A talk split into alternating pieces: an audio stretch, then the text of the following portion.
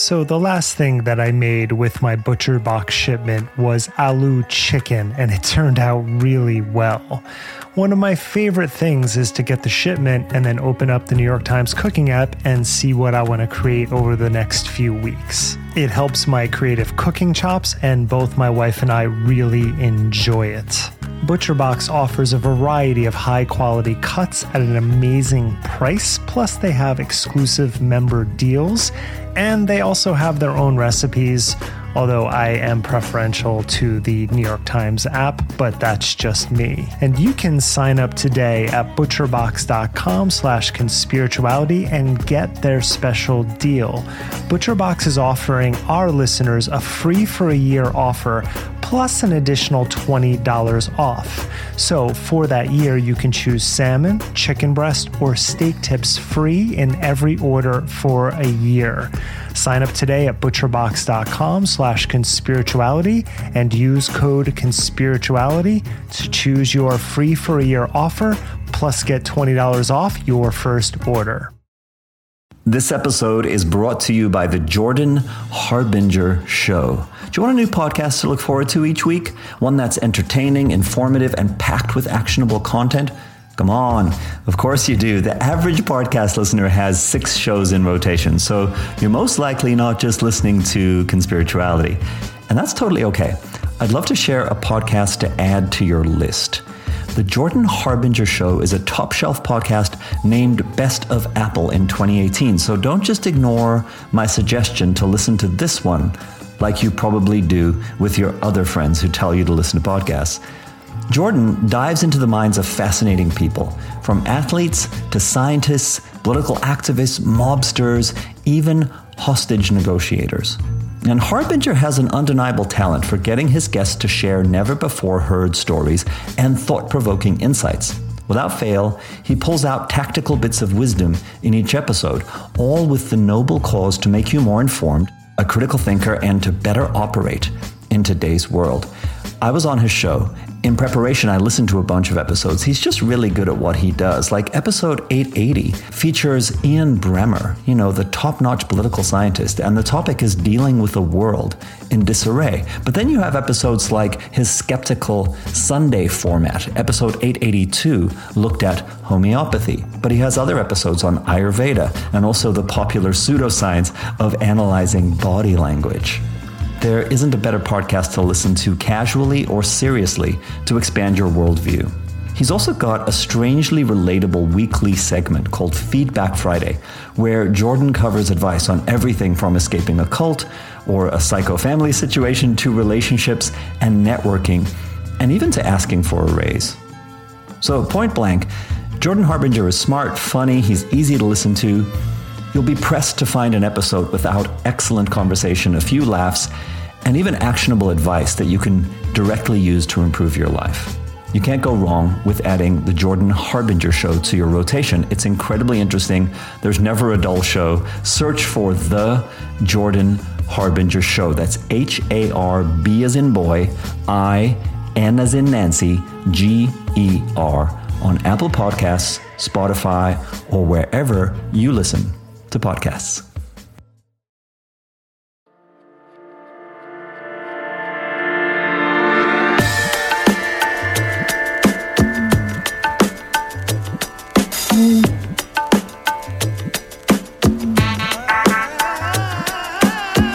Hi, Conspirituality listeners.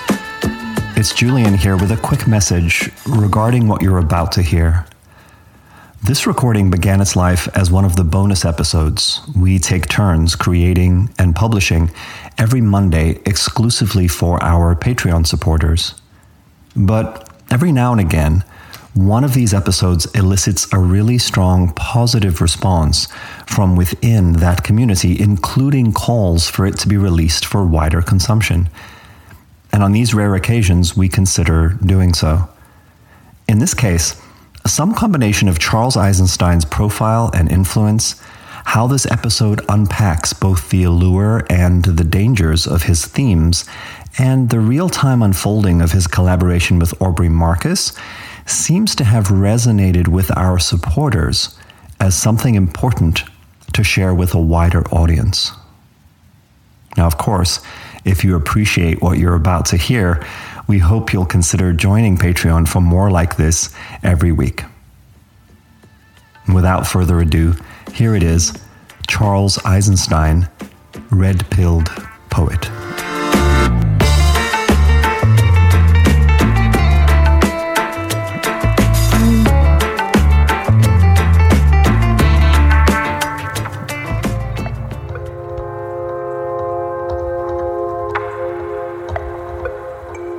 As the pandemic has unfolded and here at Conspirituality we've sort of found our beat, there are two people whose work has been sent to me the most by friends and colleagues and acquaintances as examples of reasonable contrarian perspectives on the pandemic, on quarantine, on vaccines. The first is Zach Bush, who we've talked about a lot on the podcast. And he has a real gift of the gab and a way of just spinning very poetic, alt med, uh, environmentally savvy arguments for a, a way of looking at the pandemic that runs counter to the medical the consensus of medical science. And the other person is Charles Eisenstein, who comes at the topic from a more kind of spiritual philosopher point of view. Now, whenever you're listening to this Monday bonus, it will have been recorded during the same week as a Thursday episode in which the three of us here on the Conspirituality team deconstruct a recent animated film published to the YouTube channel of Austin supplement entrepreneur and psychedelic spiritualist Aubrey Marcus. And that nine minute film is scored by renowned ambient composer Jon Hopkins and features Charles Eisenstein narrating a sort of mythopoetic story he has written. We found this video bizarre, but also alarming in terms of it coming across as a piece of conspiritualist cult recruitment propaganda. The Thursday episode will go into more detail on Aubrey Marcus and the Austin scene that Eisenstein seems set to inhabit, either geographically or spiritually, as a kind of resident philosopher and storyteller. But today, I want to go a little deeper than time will allow on Thursday into the journey of words and ideas that has brought Charles to this place. I want to do this because I think it is emblematic of a certain type of conspirituality and it may illustrate what makes so many we know vulnerable to it. I want to start by saying that I don't see Eisenstein as a villain, and I don't think he's part of a deliberate conspiracy of some kind. I do think that some foundationally bad ideas, combined with a certain charisma and influence via sophisticated sounding and inspiring seeming language, have led to a gradual escalation and a set of collaborative associations that perhaps shouldn't be surprising. He's merely the latest influencer to paint himself into a corner during COVID.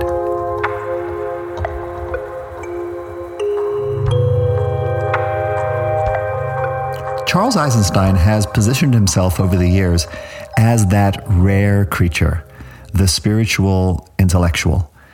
Across his entire body of work, which includes several published books and a lot of online writing, is draped the repeated refrain that calls readers to move toward what he refers to as the more beautiful world our hearts know is possible.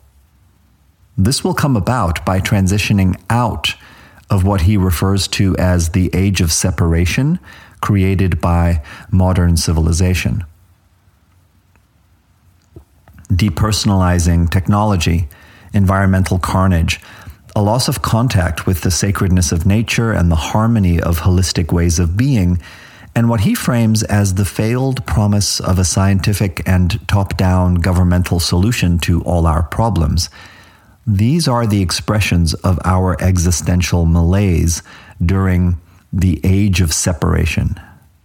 You might be nodding along right now because he's not wrong on some of these observations. He sees modernity as emphasizing the discrete and separate self and abandoning a sense of our interwovenness with the earth, one another, and indeed the cosmos.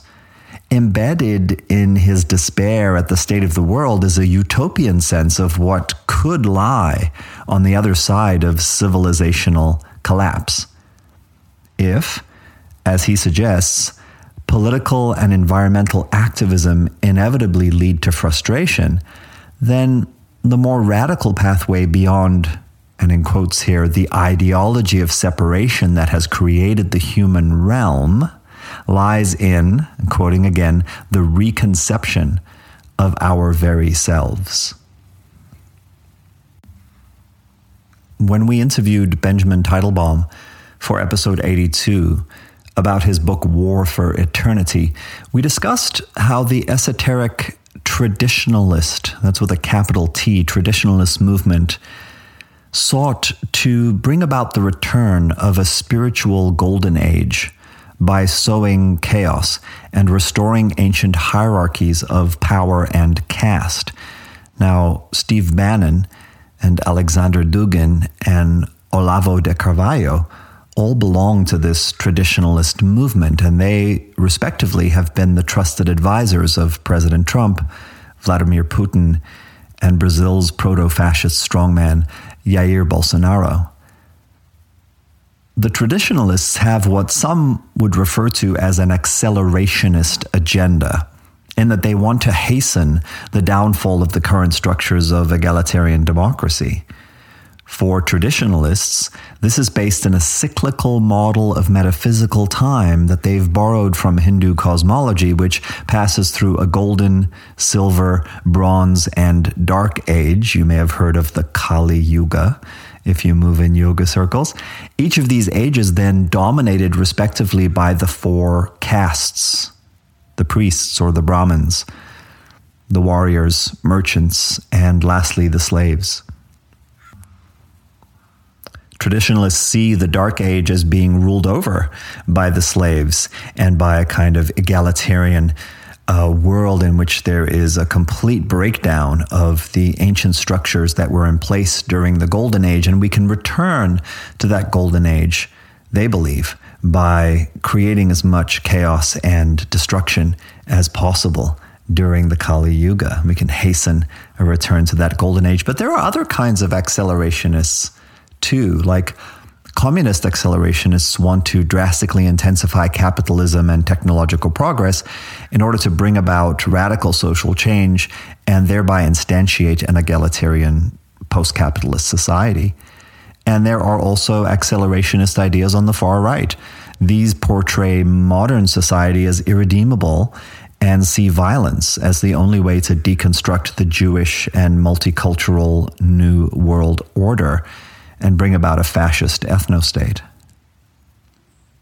Though he may not have explicit sympathies with any of these ideologies, I want to suggest to you that Charles Eisenstein is more and more a kind of utopian accelerationist.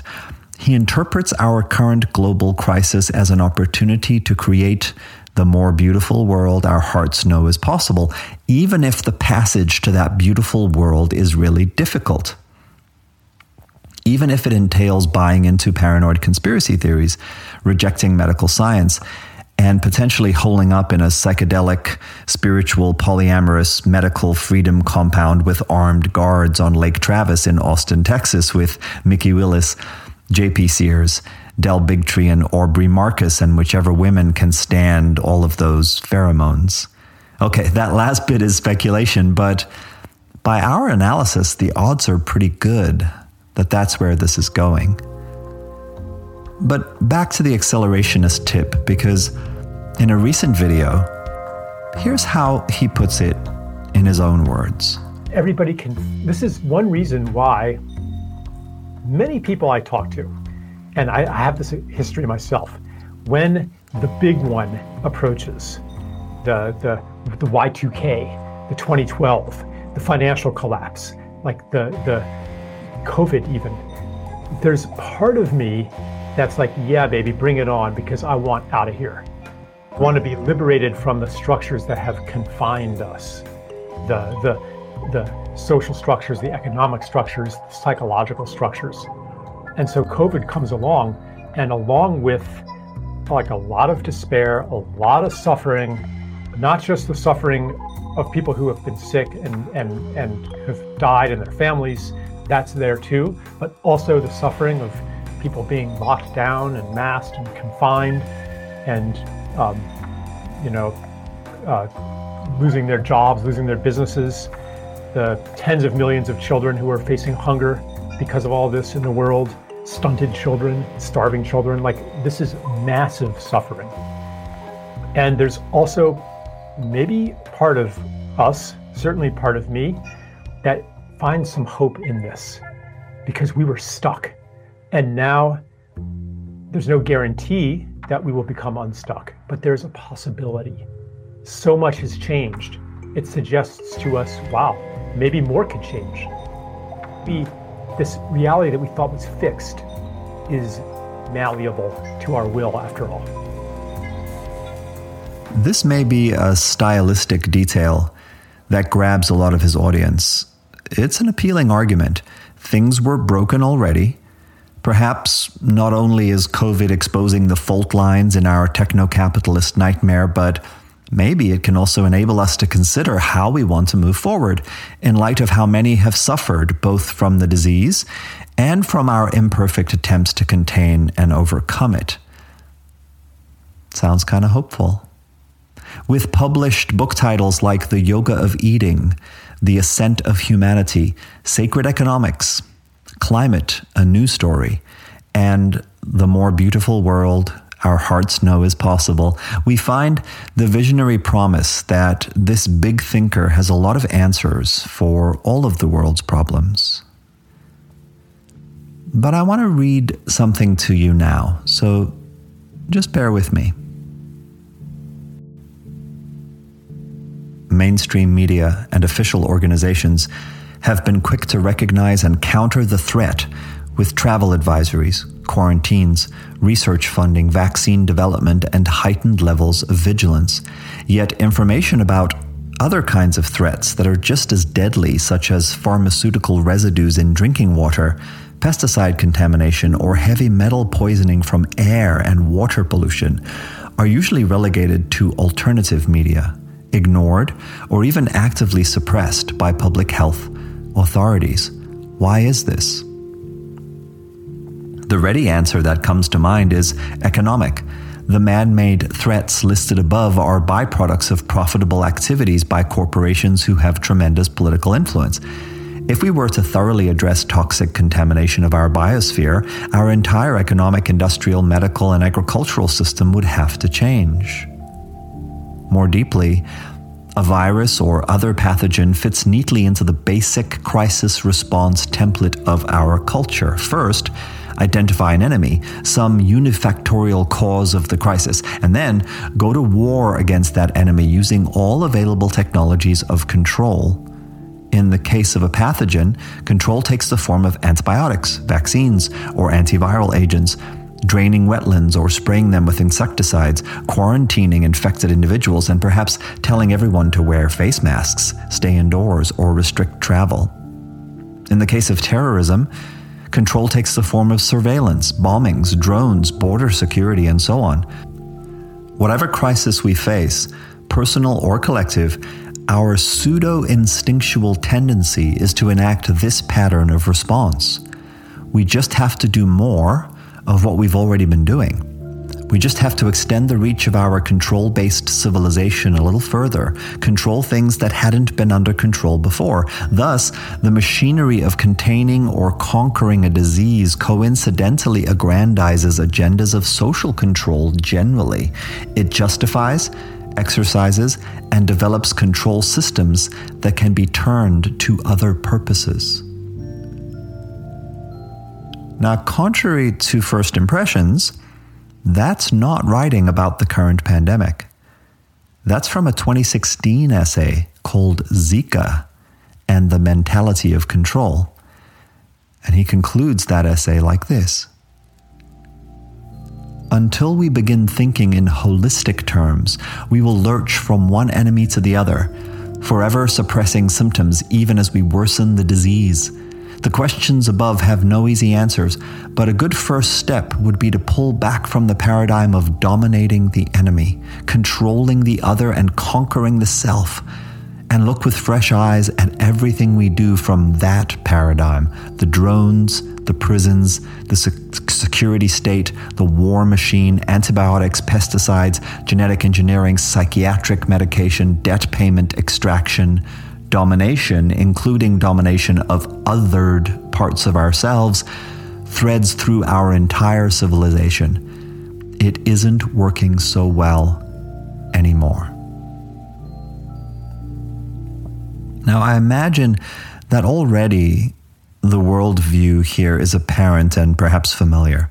And if you're like me, it probably arouses a certain amount of sympathy it's a familiar way of thinking about the world and, and rightly bemoaning the inhumane ways we treat the planet and one another. We can no doubt also see how this already existing perspective from 2016 is then readily applied to the coronavirus some four years later. But something really stands out to me here, and it's this Eisenstein writes as if he has an expert analysis on all the topics he covers. But while he may make a coherent argument or have a valid reference point on one topic here or there, he's very quick to generalize that principle to other topics.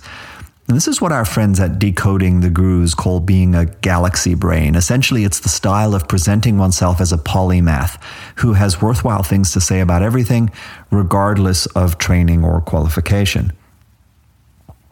In this case, he's a spiritual galaxy brain, I think, who, who specifically uses metaphorical abstractions to create the appearance of sophisticated analysis, all of which rests on what are actually quite simple minded New Age cliches like the age of separation or not othering the virus, which reminds me in a way of how Louise Hay encouraged gay men to think about the HIV virus during the AIDS crisis in the 80s. Eisenstein also relies on a common go to in alt med wellness circles. It's the claim that mere Western medicine only addresses symptoms, while other more holistic, indigenous, exotic, and appropriated modalities address underlying causes more effectively. And he then transfers that as a metaphor across to other topics like psychiatry, farming, prisons, and war. Boiled down, he may be right about how the surveillance state and the machinery of war preserves global imperialism, but dead wrong about how to deal with pandemics. But if the metaphor is carried over with enough artfulness, it may seem like both conclusions support one another or prove one another. Many readers will find the extended metaphors blend all arguments into one, which just intuitively can feel right. It can feel revelatory. Now, there's a posturing here that I recognize from my own young adulthood, and it's very self satisfying. Identify the things that are wrong with the world and elide their complexity by claiming that they all result from one mistaken approach that my special intuitive insight can correct. This is the poetry of the half baked spiritual galaxy brain, and it helps to have an impressive vocabulary. Okay, what of more specific conspirituality themes? Well, for those, we can go back to a 2013 essay titled Synchronicity, Myth, and the New World Order, where he suggests that the loose ends in conspiracy theories, for example, about the JFK assassination or 9 11, might be explained by, drumroll please, the guiding spiritual force of synchronicity. Eisenstein posits conspiracy theories here in general as representing an alternate history of the world based on ominous coincidences that seem to not otherwise be explainable. To illustrate this, he does a quick thumbnail sketch of the Jewish banking conspiracy, the deep state, and belief in an alien controlled Illuminati bent on establishing a new world order, before assuring the reader that his purpose is not to debunk these theories based on facts, evidence, or reason, nor to quote unquote uphold the dominant historical narrative. Instead, he proposes a third explanation. Herein may lie an important truth encoded in conspiracy theories, not a factual truth, but a mythological truth. There does seem to be a conspiracy running inside my psyche that keeps me enslaved to fear and greed, that indeed possesses technologies of mind control that presents the whole world through a filter of lies that is associated somehow with the reptilian part of my brain that manipulates me to serve an agenda inimical to, to my authentic happiness. Everything that the Illuminati are purported to do to the world, we do to ourselves. Could it be that when we see an evil cabal controlling the world, we're actually seeing the projection of our own egos? And because our collective institutions mirror the prevailing psychodynamics of our time, could it be that the story of the New World Order conspiracy, despite its flaws, gives us a window onto some important truths about our society? I want to interject here and just say I'm about 70% with him so far. It's a bit of a stretch, but you know, it's interesting. He continues, but there is more to the story. What if in addition to predisposing us to see patterns that aren't there, our emotions and beliefs actually attract experiential data that fits them. What if, for example, the psychic energy beneath conspiracism organizes events to fit into a conspiracy pattern so that it looks like a conspiracy even if there are no actual conspirators? I am saying these patterns of events are drawn to history because we need them to flesh out conspiracy theories and give expression to the psychological energies driving those theories. All right, I'll read that again. These patterns of events are drawn to history because we need them to flesh out conspiracy theories and give expression to the psychological energies driving those theories. It's as if events organize themselves around some kind of field that makes them appear to have a causal linkage even when they do not. Okay, we ended up somewhere quite unusual. This impulse to interpret conspiracy theories as containing collective mythic and psychological meaning is perhaps appealing to anyone steeped, as I have been, in Carl Jung or Joseph Campbell, or dare I say, even philosopher turned famous and charismatic renegade psychiatrist R.D. Laing, who famously led his team of psychiatrists in 1965 at Kingsley Hall into living in amongst their hospitalized mental patients to try to make sense of their psychotic and schizophrenic states from a shamanic and symbolic perspective. It's from him that we get that popular romantic quote I'm sure you've heard, which says, Insanity is a perfectly rational response to an insane world.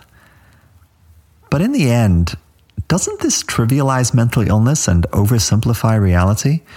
I think it comes from overplaying the hand of social constructivism and extreme relativism that in the laudable name of reclaiming the dignity of mentally ill people, goes all in on denying distinctions between mental health and mental illness altogether. Over the course of five years, Laing's Kingsley Hall was home to meditation, all night therapy, LSD trips, role reversal, and marathon Friday night dinners with visiting mystics, academics, and celebrities. This was all going on in a sanitarium where no antipsychotic drugs or restraints were used, and everyone was free to come and go as they pleased. In keeping with the title of one of his best selling books, The Politics of Experience, here everything including the definitions of sanity and insanity, were being questioned. Laing rejected all medical, biological, or genetic diagnoses and treatments in favor of a social theory of how psychosis emerged and could be understood and exorcised. The results were chaos, violence, plenty of feces on walls and bodies, freaked out neighbors, patients jumping off the roof, and Laing, by one account, going through a mental breakdown himself. But let's pull back from that tangent. Of course, conspiracy theories are not evidence of clinical psychosis, but they are probably just as likely to deliver profound mythopoetic meanings and signposts to the more beautiful world we know is possible as the word salad of paranoid schizophrenics. Even though they may draw upon evocative archetypal imagery, it's not the case, for example, that the QAnon fever dream will one day be studied alongside Persephone's descent into the underworld or the myth of Seth and Osiris.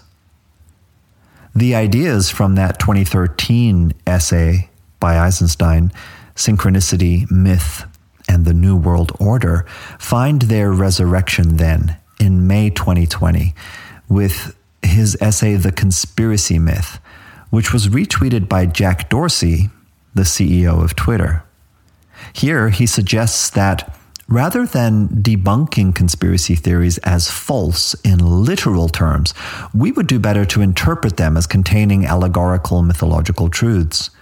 Mainstream society, he says, rejects conspiracism but is itself hypnotized by another delusion the myth of separation. Here, he quotes paranormal researcher and author Rupert Sheldrake in an anecdote about how so many people have had experiences that lead them to believe their dogs may, in fact, be psychic, as an example of how scientists suppress truths that run counter to the existing narrative. And I just have to add here again that we have a rather silly and perhaps cute New Age example being used to argue for a really important seeming larger claim about scientific knowledge in our cultural context. Charles suggests that the conspirators in this case, who are suppressing the truth about psychic dogs, are not people, but the culture, the system, the dominant story. He says, just as in bioterrain theory, germs are symptoms and exploiters of diseased tissue, so also are conspiratorial cabals symptoms and exploiters of a diseased society, a society poisoned by the mentality of war, fear, separation, and control. This deep ideology, the myth of separation, is beyond anyone's power to invent. The Illuminati, if they exist, are not its authors. It is more true to say that the mythology is their author. We do not create our myths, they create us. Pretty interesting idea. I'm not sure it means that much, but did you notice he referenced bioterrain theory? It, it, kind of easily slips by in amongst the other pseudo profound poetic phrases. Here's that sentence again. Just as in bioterrain theory, germs are symptoms and exploiters of diseased tissue. I hate to tell you, but he's referencing germ theory denialism. This usually takes the form of arguing that Louis Pasteur's mid 19th century model of infectious disease was simply wrong, and Antoine Béchamp was right.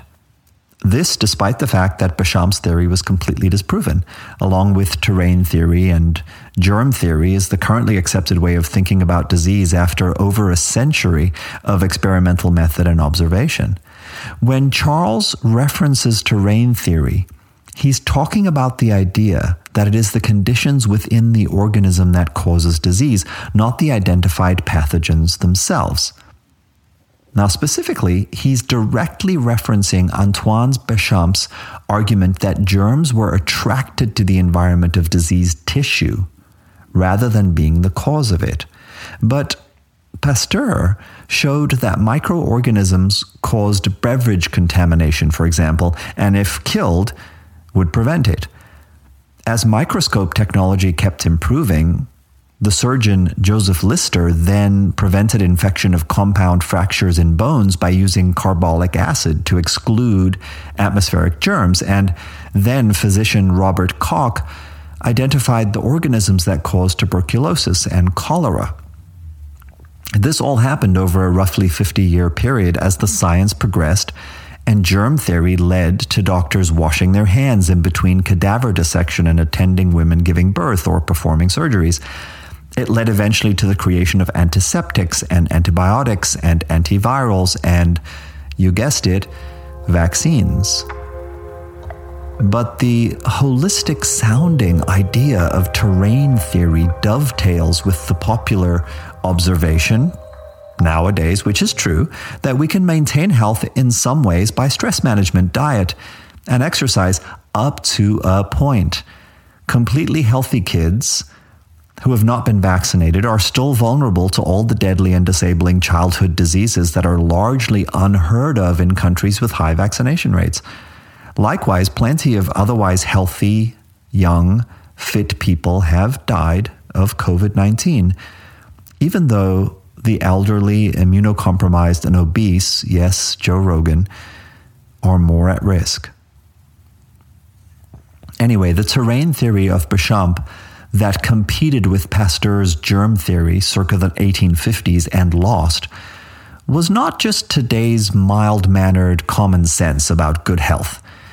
It specifically postulated that microbes were not the cause of disease, but other wholly imaginary organisms called microzymas, which only became pathogenic when some change in the bodily terrain made them so, were the cause of disease. This was wrong, and medical science simply moved on from it.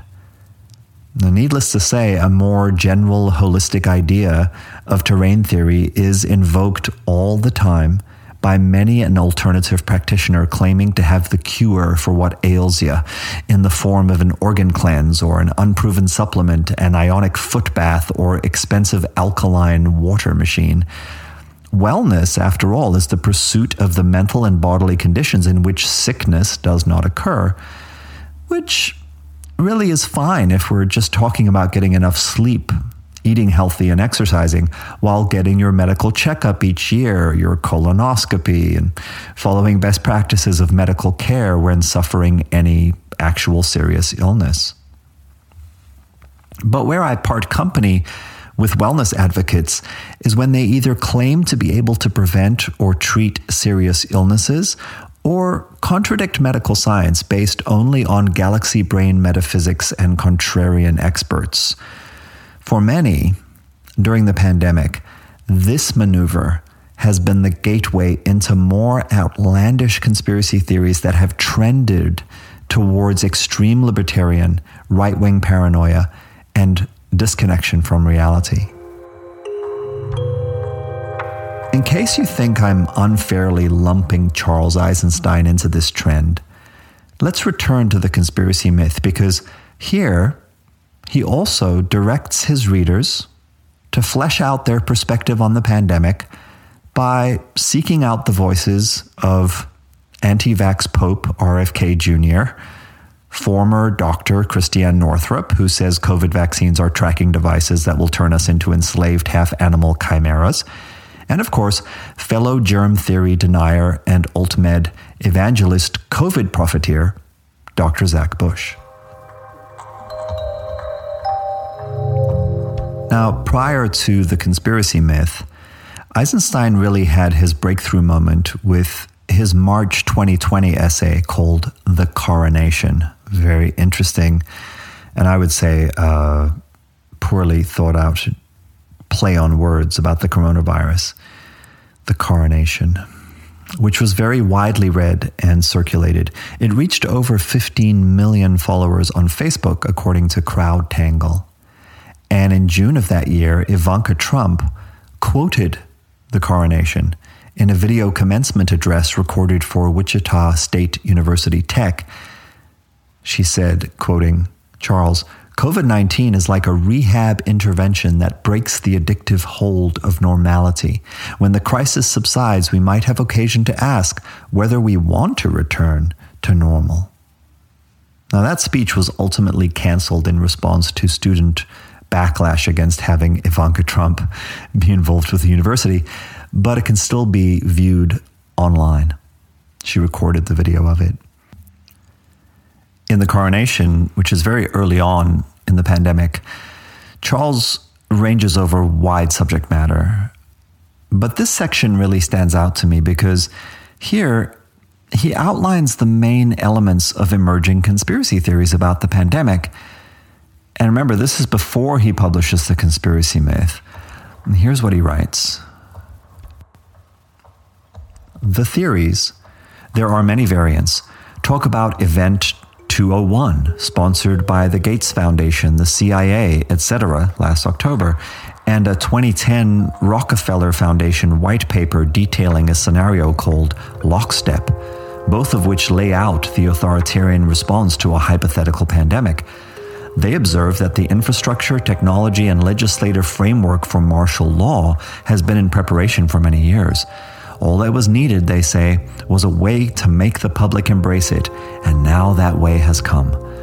Whether or not current controls are permanent, a precedent is being set for tracking of people's movements at all times because coronavirus, the suspension of freedom of assembly because coronavirus, the military policing of civilians because coronavirus, extrajudicial indefinite detention, quarantine because coronavirus, the banning of cash because coronavirus, censorship of the internet to combat disinformation because coronavirus, compulsory vaccination and other medical treatment establishing the state's sovereignty over our bodies because coronavirus, the classification of all activities and destinations into the expressly permitted and the expressly forbidden you can leave your house for this, but not for that, eliminating the unpoliced, non juridical gray zone. That totality is the very essence of totalitarianism. Necessary now, though, because, well, coronavirus. This is juicy material for conspiracy theories. For all I know, one of those theories could be true. However, the same progression of events could unfold from an unconscious systemic tilt toward ever increasing control. Where does this tilt come from? It is woven into our civilization's DNA. For millennia, civilization, as opposed to small scale traditional cultures, has understood progress as a matter of extending control onto the world, domesticating the wild, conquering the barbarians, mastering the forces of nature, and ordering society according to law and reason. The ascent of control accelerated with the scientific revolution, which launched progress to new heights. Progress in quotes the ordering of reality into objective categories and quantities, and the mastering of materiality with technology. So, who knows if this long detailed list of conspiracy ideas are true, he says. But underneath them all is this romantic age of separation and control story that is my diagnostic for everything that was wrong with the world already. Okay, so we'll move more quickly now, now that I've established the dominant themes. What follows will be a quick rundown of some of his voluminous content since those first two uh, very influential essays. I'm going to use this to paint the picture of his escalation from these first principles. So there's an August 2020 essay titled The Banquet of Whiteness.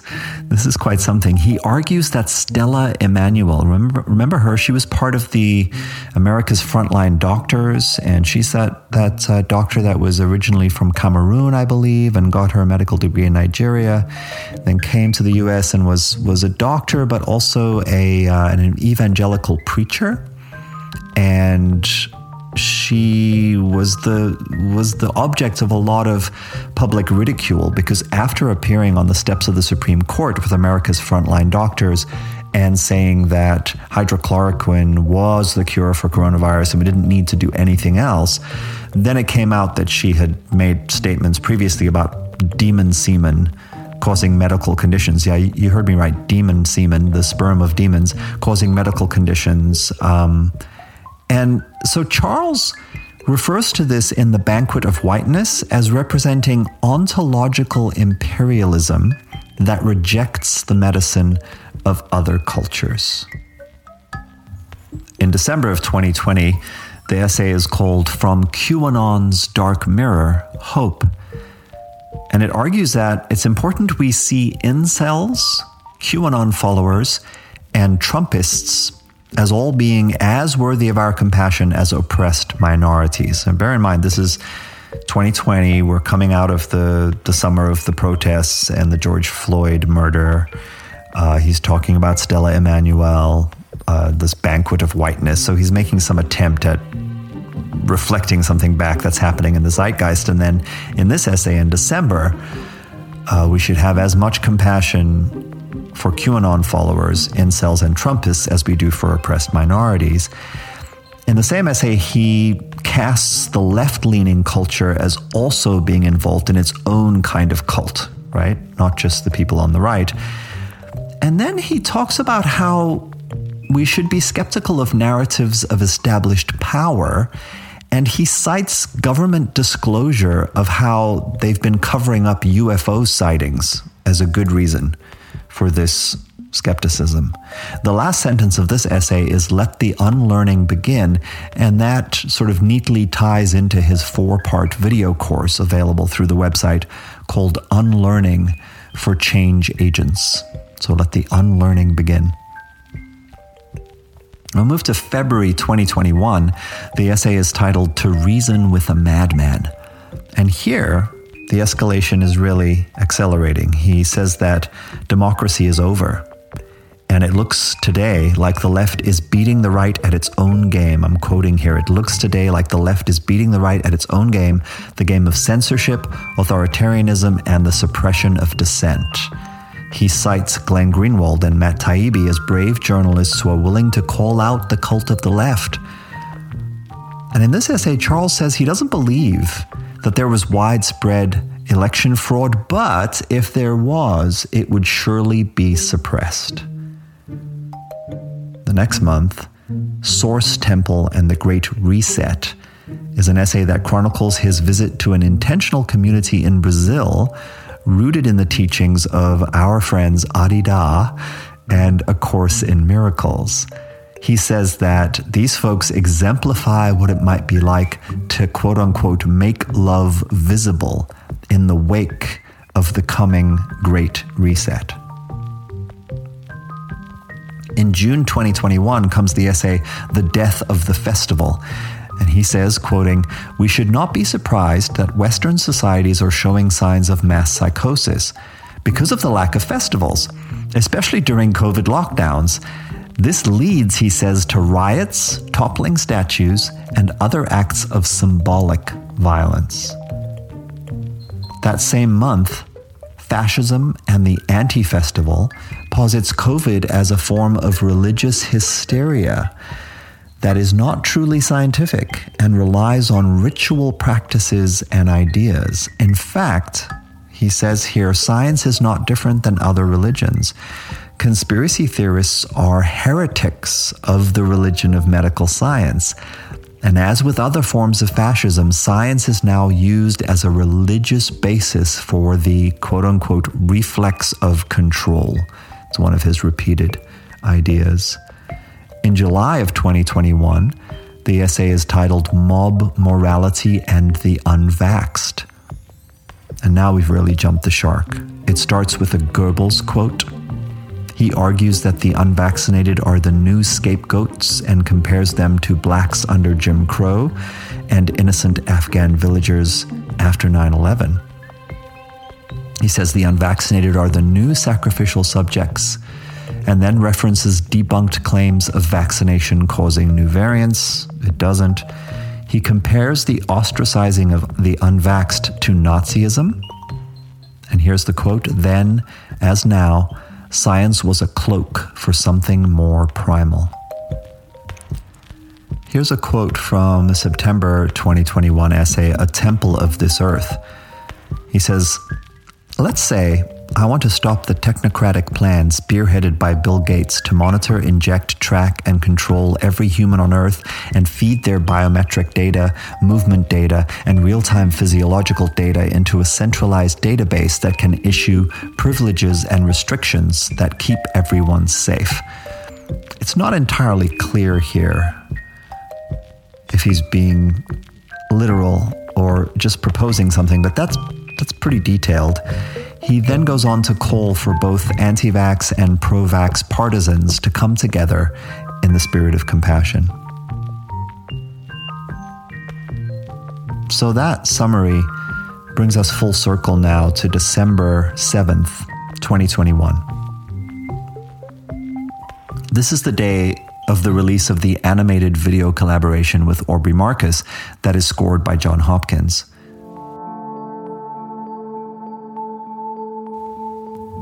It's called A Gathering of the Tribe, and it takes about nine minutes to tell a convoluted story of an enlightened alien tribe that uses shamanism to send emissaries to Earth to save us during this calamitous time. I'm going to save any clips from the film for the Thursday episode. But the synopsis is that these alien emissaries will forget their true origin However, intuitive knowing will guide them toward manifesting a more beautiful world. It's a kind of hypnotic recruitment invitation to those who feel alienated and anxious but hold idealistic spiritual hope to find their tribe via face to face gatherings in special places, the video says, that will launch a new phase in which your mission flowers into consciousness. The animation ends with a transition into Charles and Aubrey Marcus sitting together and saying, Here we are. Here we are. Implying that they are waking up to their identity as these alien tribal emissaries. The next day sees the release of a podcast episode that just picks up right where they left off with Aubrey and Charles it's titled, Can We Repair the Collective Mistrust? And there's a quote from the very beginning of that discussion where Charles says, I was trying to play it safe, taking refuge in a pretend ambivalence or pretend doubt, where, after all, I can never really know for sure, so I'm not going to commit. There's the time when you know what your truth is, but you're not stepping into it. I was playing it safe with philosophical bypass, looking at both sides and accepting, accepting, accepting, but right or wrong, I just can't play it safe anymore.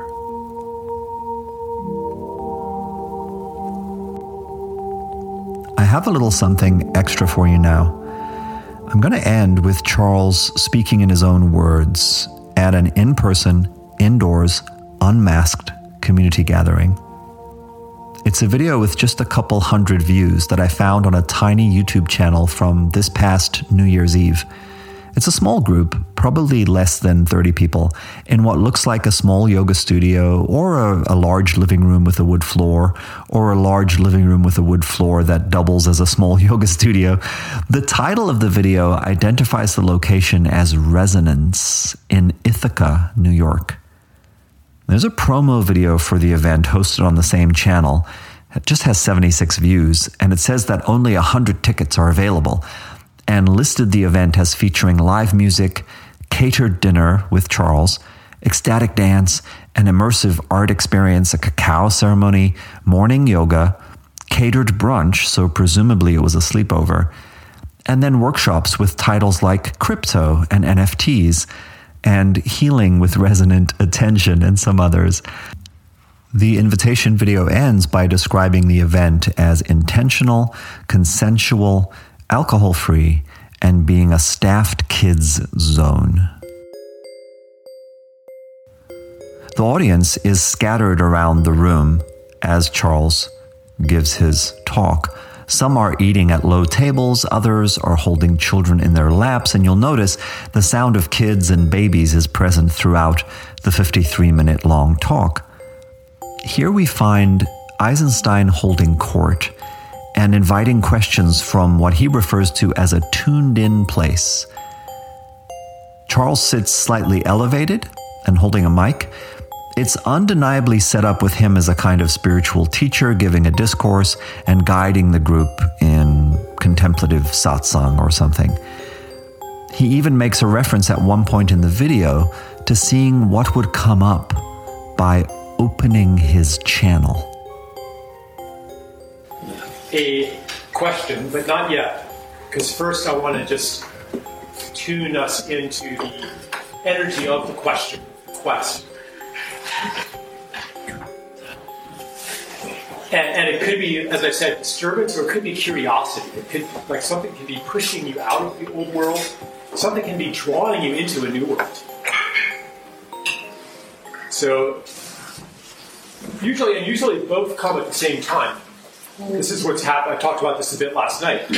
Like, you know, getting pushed out of the old school system, the old food system, the old healthcare system, maybe some people even the old money system. These are no longer hospitable. But it's not just that. We don't, we're not like desperate to claw our way back into the old normal because this whole time we've been beckoned by a new normal. So there's a push and a pull. And so the question has this element as well. So let's just take like a minute or two um, to not hurry, not hurry to put it into words, but feel the presence of a question in you. This discontinuity, this pull, this, this gap in reality.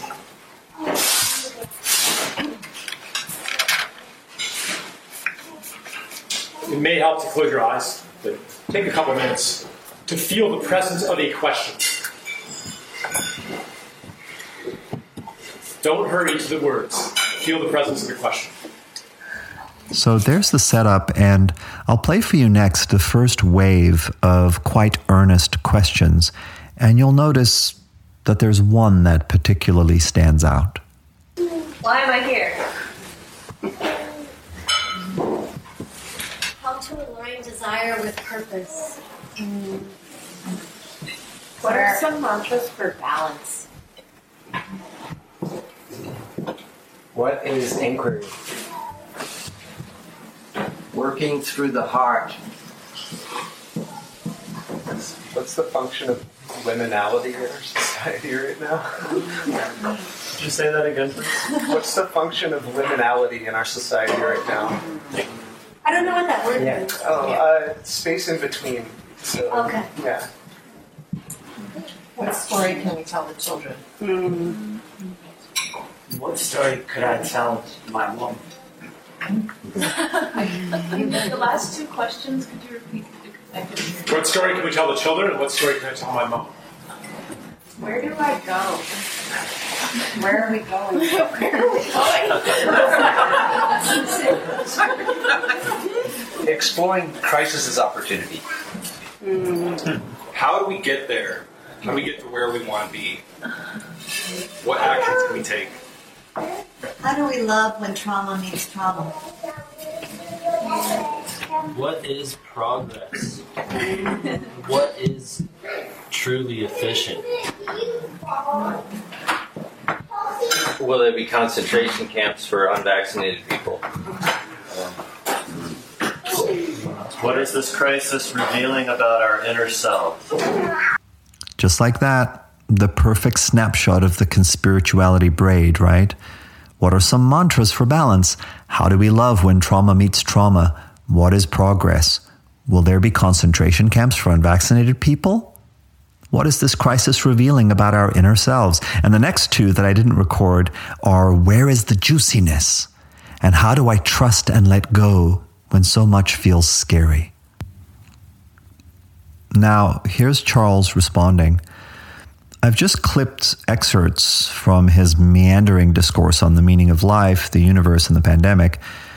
But notice where he goes vis a vis the power of word when he gets around to the con- concentration camps topic. Oh, and look out for the transcendent wisdom of Elon Musk, too. And, and it, it, that's like a paradox to the mind that is steeped in separation and the mentality of struggle to say, to say, I will, like, this isn't my white privilege here that I'm celebrating and allowing myself this indulgence. Celebration will make me into a more powerful agent of life and beauty and change. I, it will be easy, and I won't be uh, proclaiming a principle of life that life is hard, and I won't be enacting oppression within myself that is sure to generate oppression in the world around me. Because the way that we live our lives is a statement of what shall be.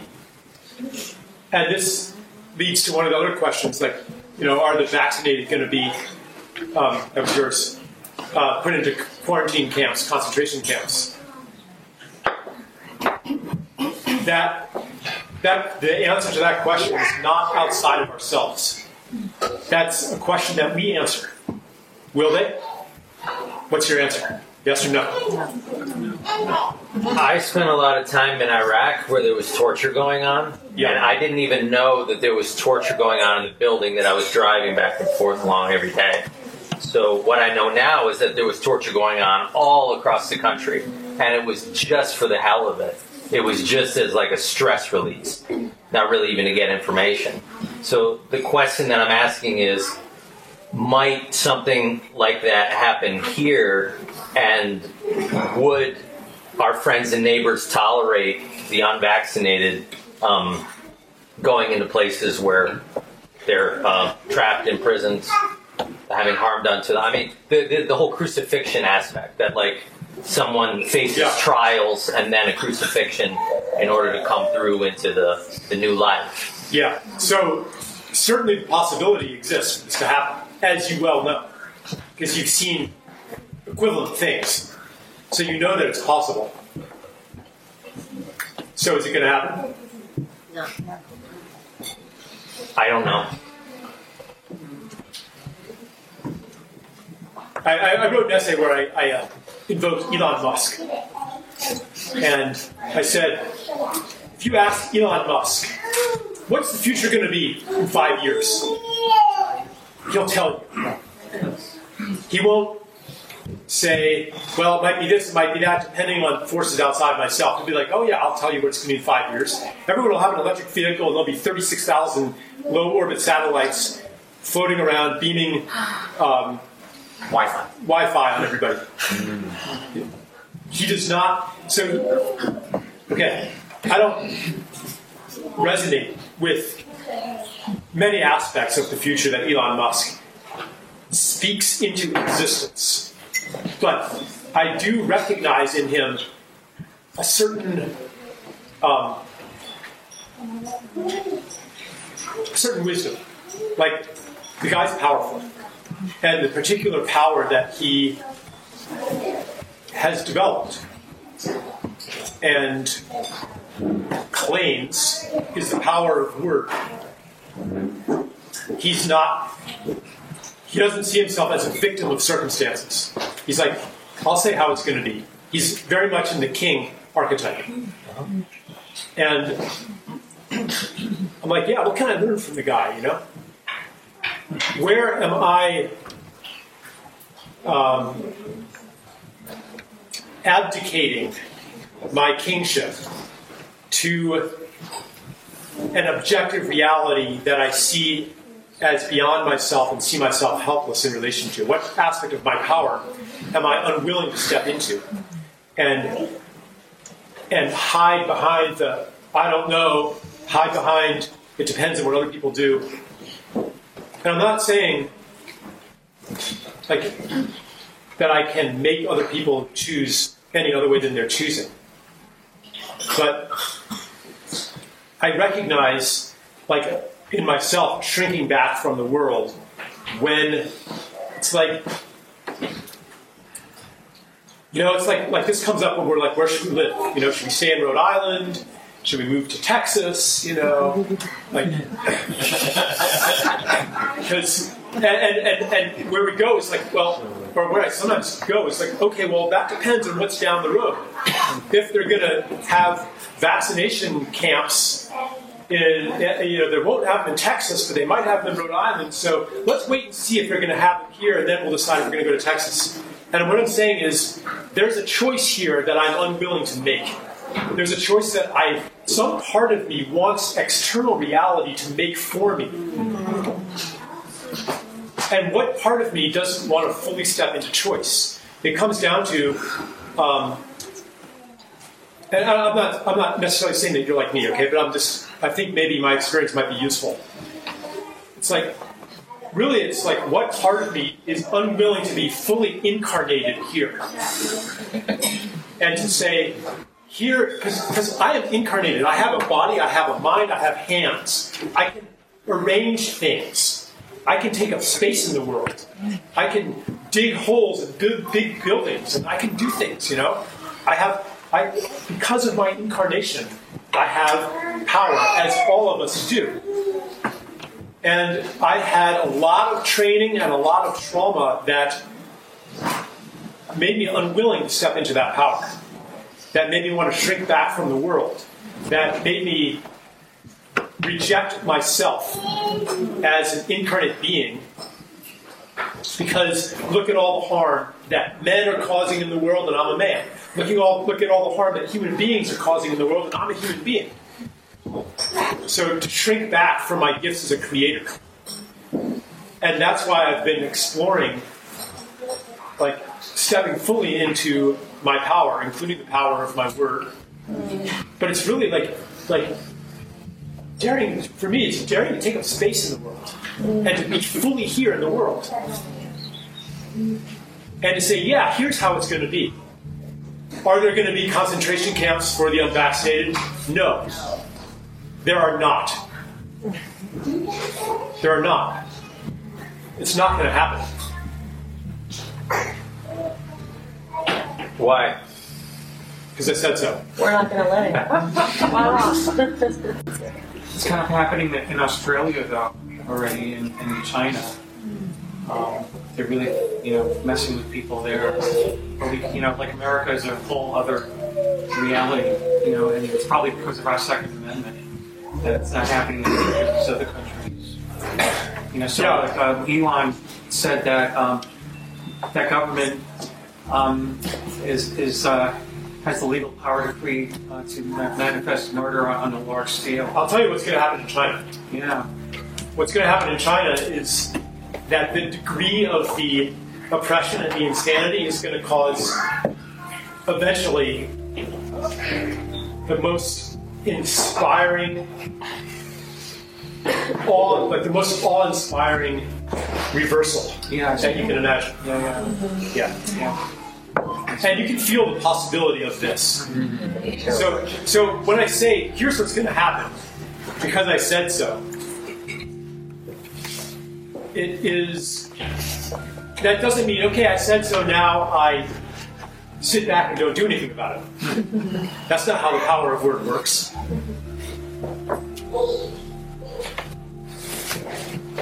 It's an invitation. It's a reminder.